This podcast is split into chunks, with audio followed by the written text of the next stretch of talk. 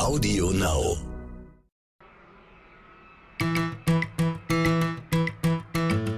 Herzlich willkommen bei So Tech Deutschland, dem NTV Tech Podcast mit Frauke Holzmeier und Andreas Laukert.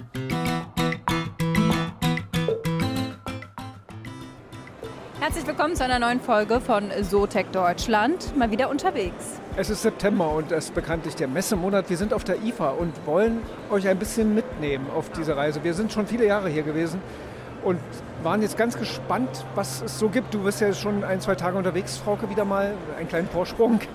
Was hast du für einen Eindruck? Ich war wie so häufig in diesen Jahren beim Messen erstmal skeptisch am Anfang. Gerade so die Pressetage waren noch so, naja, die Aussteller waren alle noch so ein bisschen auf Hab-Acht-Stellung. Man ist sich unsicher, kommen die Leute, haben die Leute wieder Lust. Gerade die IFA hat auch interne Querelen, der Chefwechsel, dann läuft der Vertrag aus mit der GFU. Man weiß gar nicht, wird die IFA nächstes Jahr überhaupt noch in Berlin sein oder wird dann die GFU das alleine machen und die Messe nur noch Vermieter sein? Viele Fragen, aber äh, jetzt sind wir hier am Samstag, am ersten Wochenendstag. Und ich finde, es fühlt sich doch wieder gut an. Also ich habe schon viele Schulklassen gesehen, auch gestern schon am Freitag, viele fröhliche Gesichter, Leute, die Dinge ausprobieren. Dafür sind Messen da, gerade Publikumsmessen. Von daher, ich finde es gut. Ja, wir sind ja hier gerade in der Halle von LG, ganz bunt, riesen Bildschirme, gebogene Bildschirme, total interessant, äh, was da alles schon abgeht äh, technologisch. Oder hier gerade Kühlschränke, die bunte Farben haben auf den Türen und dann bei Bedarf, glaube ich, den Blick nach innen freigeben. Also total ähm, interessant. Aber die Menschen, glaube ich, interessiert zurzeit was anderes. Ne? Energie, Nachhaltigkeit, was leistet man sich überhaupt noch, sind natürlich die großen Fragen. Und das wird, glaube ich, die Hersteller auf lange Sicht noch treffen, weil wer leistet sich jetzt noch einen Fernseher für viel Geld. Aber wir haben ja übrigens mit jemandem gesprochen, der einen Fernseher jetzt auf den Markt bringt, beziehungsweise einen Laser-TV, von dem wir es gar nicht erwartet hätten. Da gehen wir gleich mal hin. Und jetzt sind wir bei einem Kamerahersteller, der auf einmal Laser-TV im Programm hat. Ja, nicht irgendein Kamerahersteller. Es ist der Kamerahersteller, von dem jeder Fotograf gerne eine Kamera hätte, glaube ich. Ja, Leica. Und wir sind bei Stefan Albrecht, ähm, Managing Director von Leica. Hallo. Hallo, schönen guten Tag. Dann äh, stelle ich nochmal die Frage, warum jetzt auf einmal äh, ein Laser-TV, wenn doch alle die Kamera haben wollen? Reicht das nicht? also Leica ist ein äh, Imaging-Spezialist. Unsere Kernkompetenz ist die Optik und sind die Objektive. Und ein Laser-TV ist im Wesentlichen ein digitaler Projektor und der besteht auch wieder im Wesentlichen aus einem äh, Projektionsobjektiv. Und äh, wir haben uns entschieden, in die Bildwiedergabe im Grunde wieder einzusteigen. In früheren Zeiten war Leica mal einer der größten Dia-Projektorenhersteller in Europa und das ist jetzt im Grunde hier ein Wiedereinstieg in das Segment. Okay, ähm, es gab ja einige Versuche von deutschen Herstellern im TV-Bereich, äh, so Löwe und so. Wir kennen die Geschichten alle. Sie sind jetzt mit Hisense da im Programm. Wie riskant ist die Sache? Haben, inwieweit sind Sie da in der Produktion oder so dermaßen gefangen, auch äh, geldtechnisch, dass das ein Risiko darstellen könnte? Ein Risiko nicht. Ich glaube, ganz im Gegenteil ist es heute gar nicht mehr möglich, sowas im Alleingang zu machen. Ähm, unsere Zusammenarbeit basiert ja nicht nur auf der Technologieplattform, auf der wir hier aufsatteln, sondern geht auch weiter. Äh, wir wollen gemeinsam mit Hisense im Grunde die Abbildungsleistung, die Qualität, die Optik der Produkte in den nächsten Generationen verbessern und weiterentwickeln. Also das wirtschaftliche Risiko liegt wahrscheinlich bei Hisense in dem Fall und Sie sind eher so Technologiepartner oder wie rum ist das? Es ist ja schon ein echtes Leica-eigenes Produkt. Also ein wirtschaftliches Risiko liegt bei uns. Also das ist unsere eigene Entwicklung, das Produkt, was Sie hier sehen. Äh, es basiert auf einer Plattform von Hisense in Teilbereichen, aber das wirtschaftliche Risiko tragen wir. Ähm, aber wenn wir das Feedback hier auf der Messe bisher sehen, sind wir da eigentlich relativ entspannt. Vielleicht können Sie uns nochmal erklären, warum Laser TV? Wir sehen ja auch viele große OLED-Screens von verschiedenen Herstellern beispielsweise als eine Technologie von vielen. Warum Laser? Ähm, Laser, äh, Laser ist die Lichtquelle dieser digitalen Projektion. Äh, das macht die Produkte sehr hell, sehr langlebig äh, und sehr leistungsstark, was die, was die Farbwiedergabe angeht. Und wir sind als Kamerahersteller eigentlich sehr daran interessiert, die Projektion bringt dem Kunden ein kinematografisches Erlebnis. Wenn Sie sich das Bild angucken oder das Bild erleben, merken Sie, dass es im Grunde in der Projektion mehr wirkt wie im Kino. Und das ist eigentlich unser Ziel, dieses Kinoerlebnis ins Wohnzimmer zu bringen. Da geht es nicht nur um die schiere Größe, das ist natürlich auch klar, das ist relevant, die Präsenz, aber dieses andere Erlebnis durch die, durch die Projektion im Vergleich zu dem OLED, das ist eigentlich unser Thema. Und wo war bisher das Problem? Also ist ja jetzt relativ neu. Ähm ist das in der Technologie? Müssen die, mussten die Laser erst soweit sein? Oder ähm, wo ist jetzt das Neue dabei?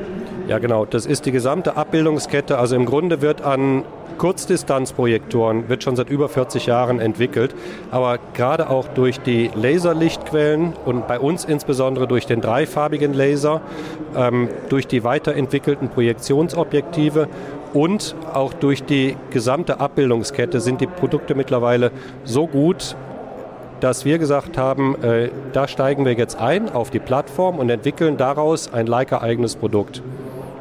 Jetzt haben wir natürlich großes Thema auf der Messe Energieverbrauch, Nachhaltigkeit.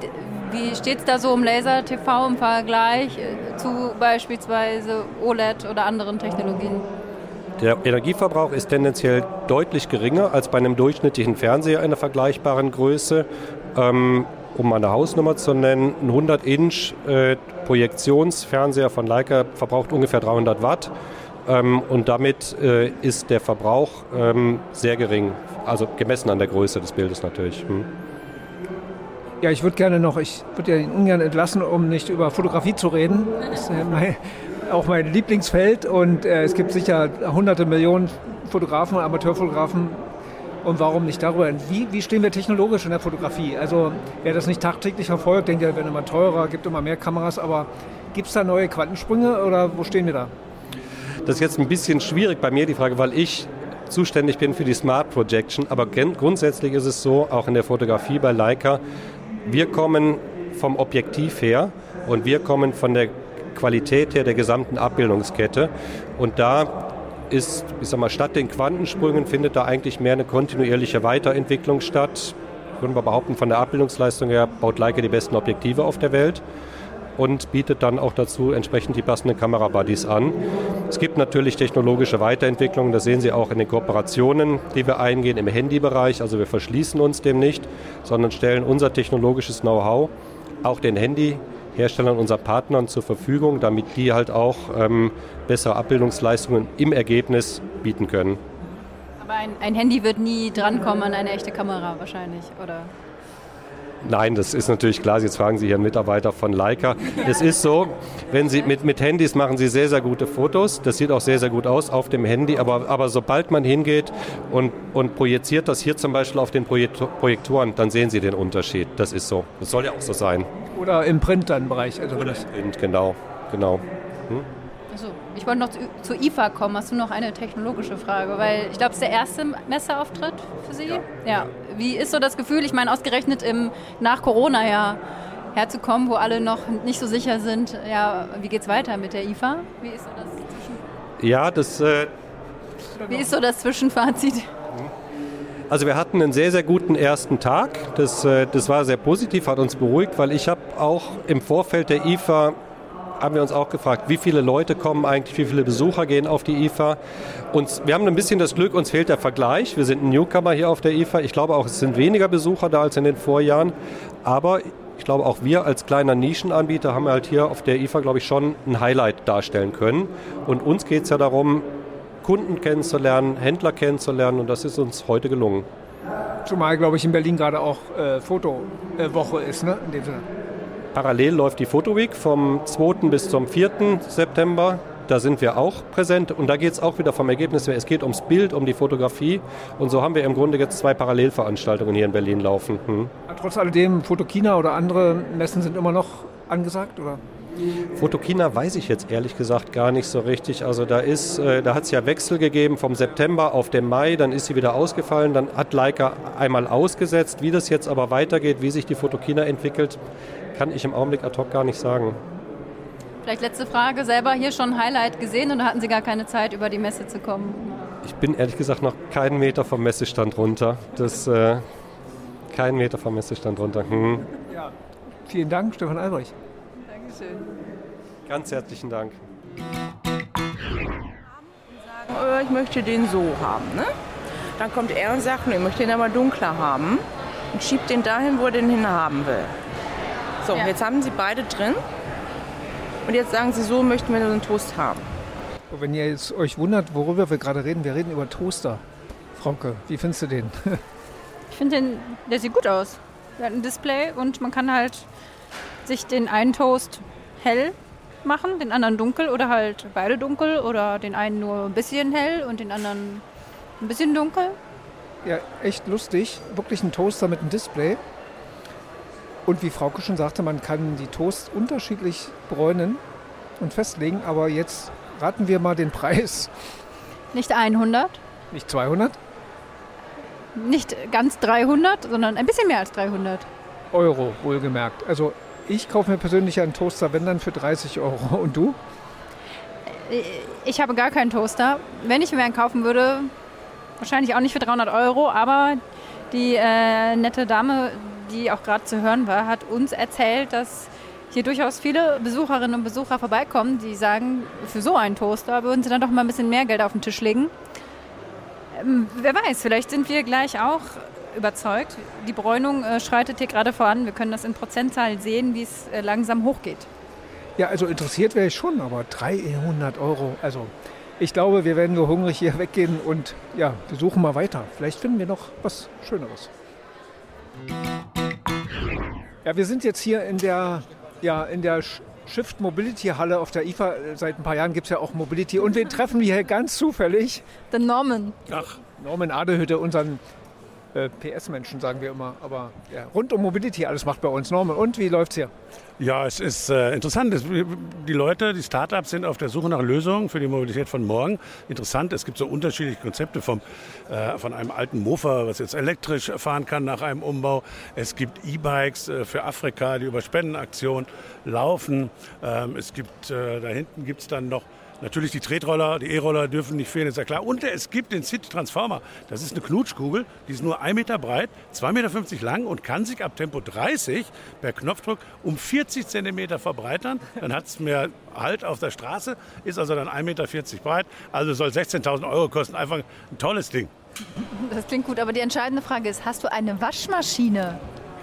Nein, ich habe keine, ich habe noch niemals eine gefunden, ich habe noch gar nicht geguckt. Und ohne das jetzt böse zu meinen, da muss meine Frau drauf gucken. Ich fand ja echt geil, die Simson. Nee, das ist ja die Schwalbe dort. Aber hier gab es auch einen Bausatz für die Simson, so ein altes, ähm, ja, ehemaliges TDR oder gibt es ja immer noch, Moped, das man elektrisch machen kann. Hast du das mal angeguckt?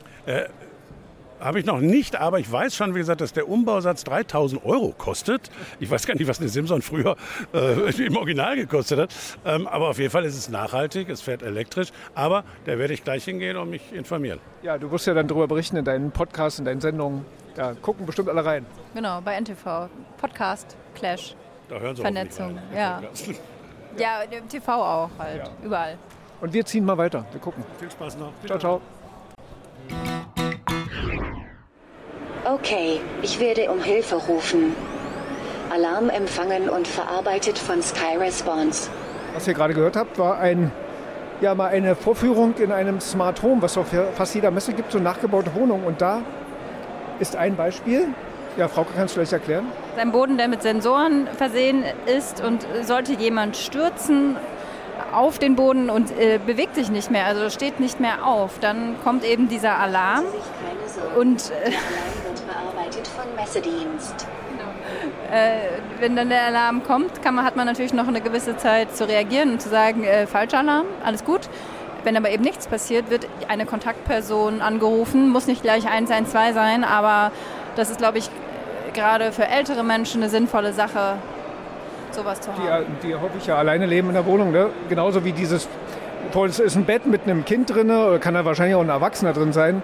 Und ein Sensor misst die Atemluft. Und beim Diabetespatienten, wenn sein Diabetes nicht ordentlich eingestellt ist, ändert sich die Atemluft und der Sensor merkt das und ruft dann Hilfe, glaube ich. Ne? Das ist vor allem nachts praktisch für Eltern, wenn ein Kind Diabetes hat. Dann muss man nicht nachts tausendmal aufstehen und besorgt schauen, ist noch alles gut mit dem Blutzucker, sondern der Sensor schlägt Alarm.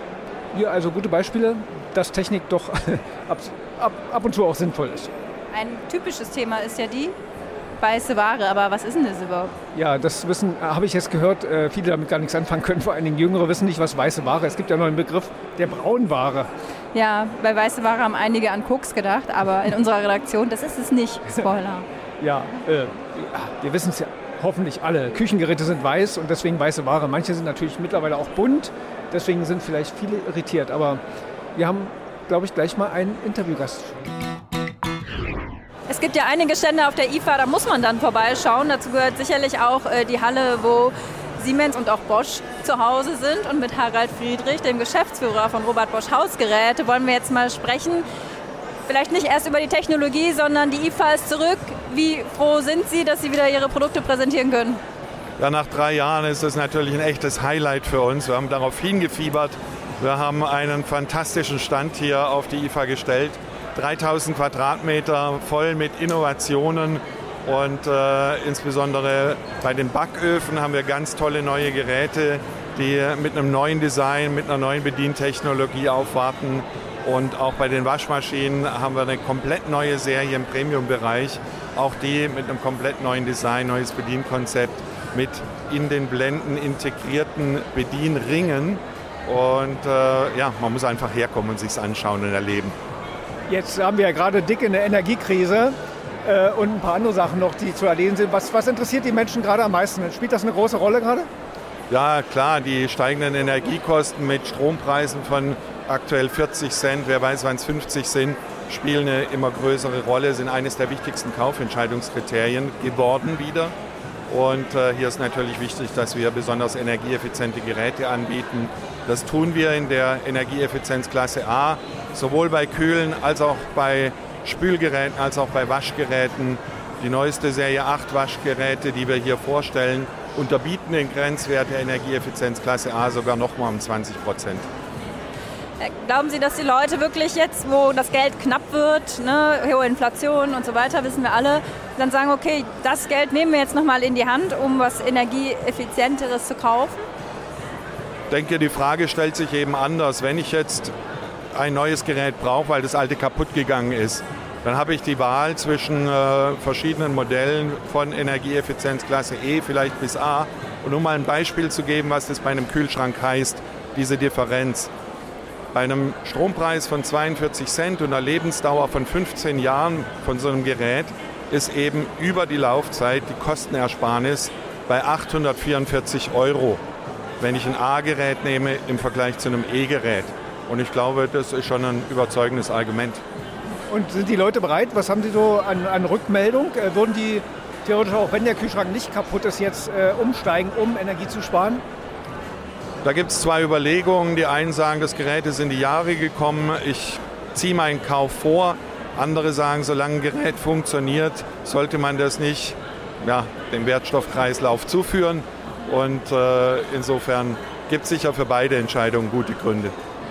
43 Prozent der Deutschen ähm, haben laut einer Bitkom-Umfrage schon mindestens ein Smart Home-Gerät zu Hause. Wer sind Ihre Kunden? Sorry, sind das dann eher die Jüngeren oder sind da auch die älteren Generationen, die sagen, ja, den Luxus oder das finde ich super? Ich glaube, das ist altersunabhängig, eher so die Freude an Technik und an Vernetzung. Wir bieten schon seit 2014 vernetzte Hausgeräte an, sind damals mit den Backöfen und mit den Geschirrspülern gestartet. Heute haben wir äh, die Vernetzung in allen Gerätekategorien drin. Wir nutzen die Home Connect App und da gibt es ganz viele Möglichkeiten, äh, die Vernetzung auch zu nutzen, denn das ist entscheidend. Ich mache es ja nicht, um die Geräte zu vernetzen, sondern um Nutzen davon zu haben. Und wenn ich jetzt zum Beispiel an die Backöfen denke, wir haben eine Rezeptwelt hinterlegt mit mehr als 2000 Rezepten. Da bekomme ich Inspiration, weil die Frage ist ja immer, was wollen wir denn heute essen? Und da gibt es neue Ideen und wenn ich dann das Rezept durcharbeite, habe ich am Ende auch die Möglichkeit, die Einstellungen direkt an meinen Backofen aus der App raus zu übermitteln. Ja, wenn der Kühlschrank dann noch sagt, was er alles drin hat, dann wäre das perfekt. Ne? Also ich, ich, ich erzähle das immer wieder gerne. Seit, seit sage ich mal, 98 mache ich äh, IFA und Technikberichterstattung auch. Und ich glaube, der Kühlschrank, der internetfähige Kühlschrank, der begleitet mich schon seitdem. Aber ich persönlich kenne eigentlich noch keinen meiner Nachbarn oder so, wo ich sage, der hat so ein Ding. Also was haben Sie für Rückmeldungen? guck, müssen die Leute quasi mit jedem neuen Gerät, ist ja vieles schon drin, gucken die überhaupt, nutzen die das überhaupt? Ich, ich, meine Miele hat letztens eine Untersuchung gemacht, dass die wenigsten ihre Waschmaschinen ordentlich nutzen, die vernetzt sind. Eco-Modus wird kaum benutzt. Also die Leute kaufen sich das und dann nehmen sie es gar nicht. Oder was ist bei Ihnen so die Erfahrung? Ja gut, das ist unsere Aufgabe als Hersteller, entsprechend zu informieren. Das tun wir auf unseren Internetseiten oder auf den sozialen Medien, mit Kaufberatungsvideo beispielsweise, wo wir auch die Vorteile von vernetzten Geräten erklären oder durch Hinweise auf den Produkten, wenn sie dann gekauft sind, dass man eben einen Hinweis bekommt, vernetze das Gerät, was sind deine Vorteile daraus. Und es gibt schon sehr sinnvolle Use Cases. Wir haben die Waschmaschine mit automatischem Dosiersystem IDOS und äh, da kann man handelsübliche Flüssigwaschmittel verwenden, ist also nicht gebunden an einen Hersteller. Aber diese Flüssigwaschmittel unterscheiden sich auch alle ein bisschen in ihrer Konsistenz. Mit der Home Connect App kann ich den Barcode des Flüssigwaschmittels scannen. So weiß die Maschine exakt, was sie jetzt bekommt und kann daraufhin die Dosierung Milliliter genau anpassen, um immer perfekte Waschergebnisse zu erzielen. Das ist übrigens auch ein Nachhaltigkeitsaspekt, denn viele dosieren tatsächlich zu viel Waschmittel und hier kann man bis zu 38 Prozent des Flüssigwaschmittels einsparen. Ich glaube, da wäre ich auch so eine Kandidatin, die falsch dosiert, ehrlicherweise. Aber okay. Äh, Stichwort, äh, Sie brauchen ja auch äh, für künstliche Intelligenz Chips etc. Wir haben Lieferkettenprobleme, Chipmangel. Wie sehr belastet Sie das und wie sehr hoffen Sie, dass dann bald mal in Europa mehr gebaut wird? ja, das belastet uns natürlich auch sehr, weil die Geräte heute alle elektronische Bauteile beinhalten. Und wenn die nicht verfügbar sind, haben wir Probleme.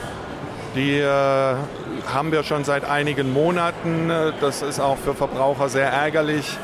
Wir bieten in allen Kategorien Produkte an. Vielleicht bekommt man nicht immer das Wunschprodukt, aber es ist nicht so, dass es gar nichts gibt. Aber es kann natürlich unter Umständen mal zu längeren Lieferzeiten führen bei bestimmten Produkten.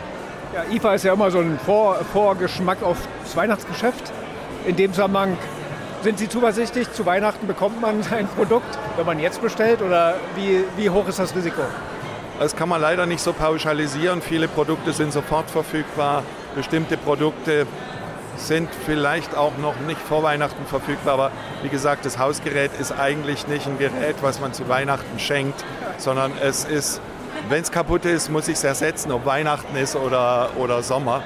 Und äh, das ist vielleicht ein Vorteil für uns, dass der Markt schon eine gewisse Stabilität mit sich bringt. Im Küchenbereich schaut es vielleicht ein bisschen anders aus. Wer jetzt erstmal sein Budget ordnen muss und ein bisschen vorsichtiger sein, der verschiebt vielleicht mal den Kauf einer neuen Küche. Und das ist tatsächlich so ein Produkt, wo man sagt, wäre schön, wenn wir die Weihnachtsgans in der neuen Küche machen können. Und da ist es natürlich dann besonders ärgerlich, wenn ein Gerät zur Komplettierung fehlt. Ja, Stichwort Hausgeräte zu Weihnachten, Staubsauger will ja keiner zu Weihnachten bekommen. Ja, es ne? gibt Männer, die ihren Frauen zu Weihnachten Hausgeräte schenken. Ja. Ähm, also ich finde das eine super Idee. Aber dann nur vor einer, einer Marke. Äh. Aber äh, Stichwort Marken und IFA, hatten Sie auch mal Zeit, sich hier auf der Messe umzuschauen, jetzt unabhängig von Hausgeräten? Haben Sie irgendwas gesehen, wo Sie sagen, wow, oder kommen Sie da gar nicht zu? Also ich bin froh, dass ich dafür keine Zeit habe. Das bedeutet nämlich, dass wir hier so viel Betrieb haben, und wir uns um unsere Händler natürlich kümmern und äh, auch um die Presse und äh, Endkunden, die hier sind. Und da ist momentan am zweiten Messetag noch so viel, dass ich leider noch gar nicht dazugekommen bin, mich hier groß umzuschauen. Werde ich aber definitiv noch tun. Vielleicht am Ende noch ein kleiner Blick in die Zukunft. Äh, KI ist ja ein großes Thema, KI in der Küche. Es äh, gibt ja einige Backgeräte jetzt mit Kameras drin. Wohin geht noch die Reise? Was, was ist da noch zu erwarten? Ich meine, der Backofen kann nicht mehr als kochen, äh, oder vielleicht doch, aber eben, ja, oder der Kühlschrank und der Herd zusammen und so weiter. Also was erwartet uns noch in der Zukunft? Na, dafür muss man natürlich fragen, wofür ist künstliche Intelligenz gut? Und ist bei uns gut dafür, weil wir immer mehr automatische äh, Programme haben. Zum Beispiel unseren Perfect Bake Back Sensor, der misst automatisch, wann der Kuchen fertig ist. Und da werden die Daten in die Cloud geschickt und mit Tausenden von gleichartigen Vorgängen verglichen, abgeglichen sodass da eine relativ präzise Restzeitangabe möglich ist. Und genau dafür nutzen wir künstliche Intelligenz. Also die Digitalisierung wird auch in den Hausgeräten weiter voranschreiten. Ein zweiter wichtiger Aspekt ist aber die Nachhaltigkeit. Über Energieeffizienz haben wir schon gesprochen. Jetzt geht es auch um das Thema CO2, Reduzierung des CO2-Fußabdrucks. Wir bei Bosch produzieren schon seit 2020 CO2-neutral. Produktion ist das eine. Aber die Materialien, die wir einsetzen, werden ja auch hergestellt. Wir arbeiten heute schon in bestimmten Bereichen mit grünem Stahl und haben hier auf der Messe den Eco-Fridge ausgestellt. Das ist ein Kühlschrank, der eben grünen Stahl nutzt, wo wir auch Kunststoffe nutzen, die biobasiert sind oder CO2-neutral oder reduziert produziert wurden. Und bei dem Modell können wir 33 Prozent den Fußabdruck CO2 verringern. Ja, das klingt gut und macht ein bisschen hoffnungsvoll, die, zumindest die Unternehmensbackens an. Ne? Ja, Dankeschön, Harald Friedrich. Ganz herzlichen Dank Ihnen. Dankeschön. Anstrengende Messetage gehen zu Ende und unser Messerundgang hier im Podcast auch. Mich würde zum Abschluss interessieren, wie, was hältst du jetzt noch von Messen in Deutschland? Wir waren ja jetzt in diesem Jahr schon auf einigen. Hannover Messe Gamescom, jetzt die IFA. Haben Messen eine Zukunft? Gute Frage. Also der Standort ist natürlich top. Deutschland ist Messeland schon immer gewesen. Die Frage, ob die Firmen das annehmen, brauchen wir noch etwas Zeit, um das zu erkennen. Also ein, zwei Jahre, damit alle wieder reisen und daran Gefallen finden. Oder finden Sie eigene Formate? Viele Firmen machen das ja inzwischen. Beispiel Telekom hatten wir gerade letzte Woche im Podcast gehört setzt jetzt auf das Format Digital X, ist gar nicht mehr bei der IFA vertreten, anders als früher. Und da gibt es viele Firmen, die sagen, wir machen lieber unser eigenes Ding, wir für unseren Teil hoffen aber, dass es Messen weitergibt. Für uns ist das sehr schön. Also sonst hatte ich immer auf der IFA irgendetwas, was ich mir gerne hätte kaufen wollen oder haben hätte wollen, aber dieses Jahr so richtig habe ich noch nichts gefunden. Vielleicht finden wir noch was. In diesem Sinne, bis nächste Woche. Vergesst nicht, uns zu abonnieren und zu bewerten bei Apple, Spotify und wo das überall noch so geht. Ja, bleibt uns treu. Tschüss.